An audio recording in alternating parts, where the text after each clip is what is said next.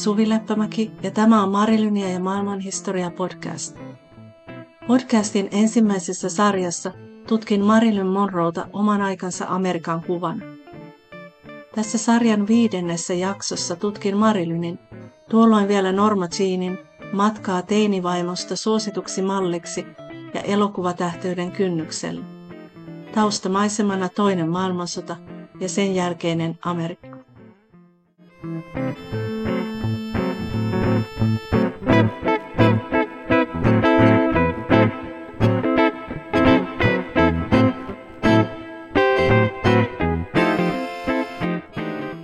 Tervetuloa kuuntelemaan Marilynia ja maailmanhistoriaa podcastia. Viime jaksossa päädyttiin siihen, miten lamaajan lapsuus ja vaikeudet muokkasivat Marilyniä. Muistoksi jäivät rautainen tahto ja halu menestyä, toisaalta pysyvät traumat. Tässä jaksossa jatkan siitä, mihin viimeksi jäin, ja pohdin sitä, miten Norma Jeanin tie tähteyteen alkoi. Mietin myös sitä, miten Norma Jeaniin tiivistyi kaksi maailmansodan aikaista naisihannetta. Rosie the Riveter, kotirintaman sotaponnistuksia työpanoksellaan tukeva nainen, ja Pinup-tyttö, jonka kuvat muistuttivat sotilaita kauniista, kepeästä maailmasta, siitä minkä puolesta taisteltiin. Norma Jean oli vasta täyttänyt 16 vuotta, kun hänet vihittiin 21-vuotiaan naapurinpojan Jim Dohertyn kanssa 19. kesäkuuta 1942. Avioliitto näin nuorena ei ollut tavatonta, ja olihan myös Norma Jeanin äiti Gladys solminut ensimmäisen avioliittonsa 15-vuotiaan, vaikkakin raskauden pakottavasta syystä. Avioliittoa muutenkin pidettiin nuoren naisen tärkeimpänä tavoitteena, minkä rinnalla esimerkiksi koulutus oli toissijainen asia. Norma Jean jätti high schoolin kesken, ja tämä koulutuksen puute sai Marilynin myöhemmin elämässään tuntemaan alemmuutta. Hän yritti paikata tätä aukkoa koko ikänsä imemällä tietoa itseänsä tapaamiltaan ihmisiltä ja ennen kaikkea lukemalla kirjoja, lukemalla loputtomiin. Marilynin jälkeen jääneessä kirjastossa oli yli 400 teosta, runoutta, romaaneja, niin nykykirjallisuutta kuin venäläisiä klassikoita, psykologiaa, politiikkaa ja taidehistoriaa. Se oli tietoa janoavan, syvällisen ja älykkään ihmisen kokoelma. Norma Jeanille avioliitto oli kahdesta pahasta pienempi. Hänen huoltajansa oli muuttamassa pois, ja Norma Jeania uhkasi taas orpokoti. Hän valitsi siis avioliitto. Norma Jeanin ja Jimin liitto ei ollut onneton, mutta molemmat olivat nuoria ja keskenään aika erilaisia, minkä lisäksi yhteiselämää mutkisti se, että maailma oli sodassa. Yhdysvallat oli liittynyt mukaan toiseen maailmansotaan vuoden 1941 lopulla. Jim Doherty ilmoittautui palvelukseen ja pariskunta muutti Katalinan saarelle laivaston koulutustukikohtaan, jossa Jim toimi kouluttajan tehtävässä. Rintamalle Jim Doherty lähti keväällä 1944 ja Norma Jean muutti appivanhempiensa luokse. Hän oli jälleen yksin, niin kuin niin monesti elämässään, ja lähti rakentamaan omaa elämäänsä, itsenäistyi. Ensin pakosta, sitten omasta halusta. Vanha lapsuuden unelma tähteydestä palasi Norma Jeanin mieleen, jos sieltä oli kokonaan koskaan lähtenytkään. Olisiko se kuitenkin mahdollista? Uudenlainen elämä erossa aviomiehestä merkitsi ensin astumista sotateollisuuden palvelukseen, tehdastyöhön, Radio Plane Companyn laskuvarjo-osastolle. Sota-aikana kotirintaman naisia kannustettiin sotateollisuuden ja ylipäätään teollisuuden palvelukseen, niin sanottuihin miesten töihin, pitämään yhteiskunnan rattaat liikkeessä. Mieleen nousee ikoninen kuva hihojaan käärivästä, tiukkailmeisestä kotirintaman naisesta, jonka vahvat hauikset ja määrätietoinen katse kertovat kuvan kuuluisaa sanomaa. We can do it. Me pystymme siihen. Rosie the Riveter, ja Rosie, oli sotapropagandakuvastossa väsymättömän, isänmaallisen, sotaponnistuksiin osallistuvan naisen symboli. Nämä naiset pukeutuivat yksinkertaisiin työhaalareihin ja hameen sijaan housuihin ja jättivät glamourin täyteiset unelmat kauniista vaatteista ja laitetuista hiuksista tehtaan ulkopuolelle, odottamaan sodan loppua ja parempia aikoja. Ihannekuvan nainen oli vahva ja itsenäinen, ainakin niin kauan kuin miehet olivat poissa. Norma Jean mukautui tähän rooliin ja teki oman osuutensa moitteettomasti. Hän sai ahkeruudestaan kiitosta ja palkinnonkin. Myöhemmin Marilyn totesi olleensa tehdastyössään perfektionisti, mutta tehneensä työnsä huomiota herättävän nopeasti lähinnä siksi, että se oli niin pohjattoman tylsää. Aika tehdastyössä jäi varsin lyhyeksi, mutta muistoissaan Marilyn mielellään toi sen esiin, esimerkkinä kokemastaan toisenlaisesta elämästä. Elämästä, jossa viikoittainen elokuvissa käynti oli kohokohta. Muisto velvoitti Marilynia aina tekemään parhaansa valkokankaalla, antaakseen tavallisen työläisen ankarasti ansaituille rahoille vastinetta.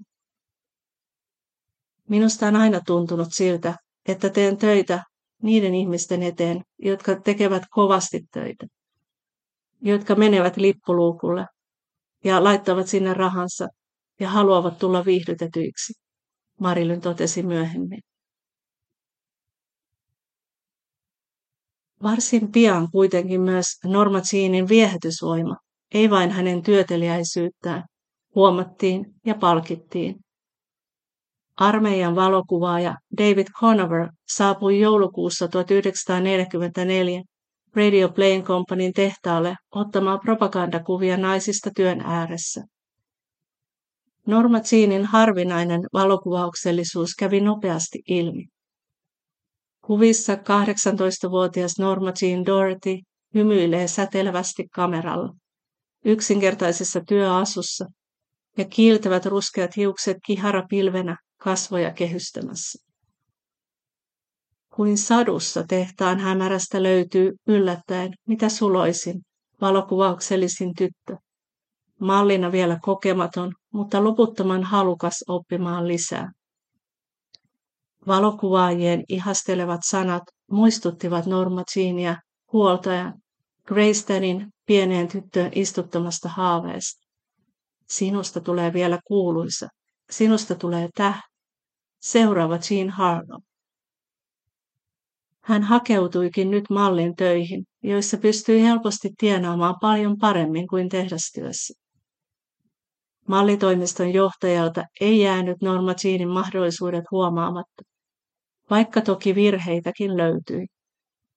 Hiuksia piti suoristaa ja mielellään vaalentaa, vartaloa muokata, hymyä hioa ikenettömäksi ja oikeat kuvakulmat löytää. Töistä ei kuitenkaan ollut pulaa, ja jokaiseen työhön täydellisyyttä tavoitteleva Norma Jean suhtautui tilaisuutena oppia, tulla paremmaksi. Mallin työt veivät mennessään, ja kun aviomies Tim Doherty yritti jarrutella vaimonsa urahaaveita, nuori avioliitto tuli tiensä päähän. Pari erosi lopullisesti sodan jälkeen vuonna 1946. Kesällä 1945 sota oli ohi ja sodan aikainen säännöstely takana. Oli taas tarve myydä ja mainostaa. Kauniita nuoria malleja tarvittiin hymyilemään niin näytöslavoille kuin kameran eteen, muotilehtiin, mainoksiin ja miesten lehtiinkin. Muotinäytökset eivät olleet Norma Jeanin vahvuus. Hänen vartalonsa ja korostetun keinuva kävelynsä veivät huomion vaatteilta, mallitoimiston johtaja pian huomasi. Mainosmallina Norma Jean sen sijaan oli omiaan.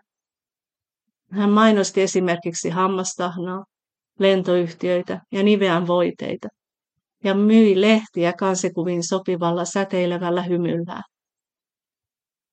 Kiharaisen tyttömäisyyden lisäksi Norma Jeanissä oli sopivan viatonta seksuaalista vetovoimaa, mikä tuli kameran läpi ja tallentui kuviin elävänä ja intensiivisen. Norma Jean sopikin erityisen hyvin pin-up-malliksi, kauniiksi, hymyileväksi ja houkuttelevaksi. Jo maailmansodan aikana mallien kysyntä oli kasvanut.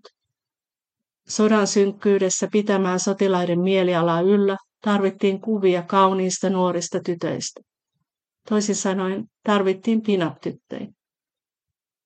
Norma Jeanista tuli valtavan suosittu pinap sotilaiden keskuudessa, ja tästä suosiosta rakentui hänen ensimmäinen ihailijakuntansa, tulevan menestyksen pohja. Suosion suuruus konkretisoitui Marilynille vuonna 1954, kun hän esiintyi amerikkalaisille joukoille Koreassa. Ilman kylmyydestä huolimatta Marilyn tunsi vain pelkkää lämpöä, rakkautta ja kiitollisuutta huokuvan ihmismeren edessä. 1940-luvun suosituin tähti ja rakastetuin pinup ei kuitenkaan ollut vielä vasta uransa aloitteleva Norma Jean, vaan toinen blondi, Betty Grable. Komedioiden ja musikaalien iloa pulppuava tähti oli erityisen kuuluisa sääristään, jotka elokuvastudio vakuutti miljoonasta dollarista. Miljoonan dollarin sääret olivat erityisen edukseen kuuluisassa pinup-kuvassa, jossa Betty Grable on selin katsojaan kädet lanteilla, ja kurkistaa kameraan toisen olkansa yli. Tämä poseeraus kopioitui myöhemmin myös Marilynin valokuviin. Marilyn ihaili Betty Grablea, jonka kanssa hän pääsi näyttelemään yhdessä elokuvassa Kuinka miljonääri naidaa vuonna 1953. Elokuvan kulisseissa Betty Grable suhtautui nousevaan tähteen suopeasti vaikka studio varsin tylyllä tavalla teki selväksi, että se panosti nyt Marilyniin ja Grablein aika alkoi olla ohi. Olihan hän jo ylittänyt aikakauden naistähdille asettaman kriittisen ikärajan, 35 vuotta. Pinup-tyttö symboloi runsautta, vaurautta, onnea ja vapautta.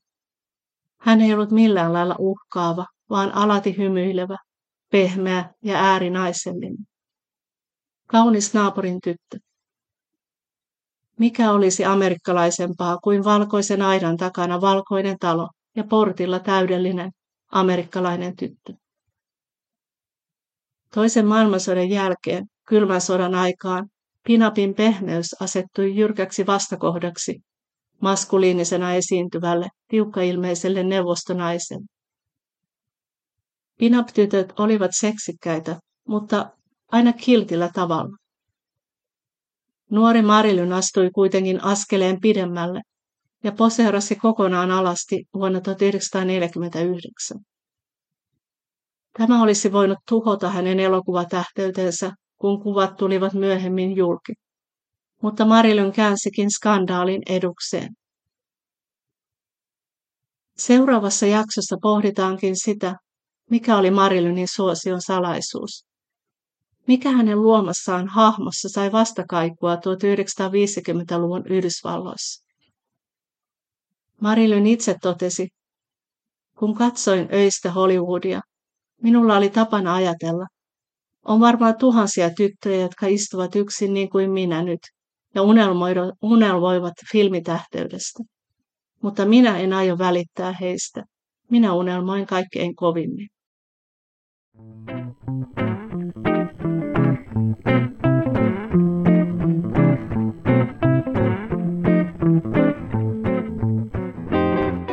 Tämä oli Marilynia ja maailmanhistoria podcast. Jatkamme Marilynin tarinaa seuraavassa jaksossa. Kysymyksiä ja kommentteja voi laittaa podcastin tiedosta löytyvään osoitteeseen. Kiitos kuuntelusta.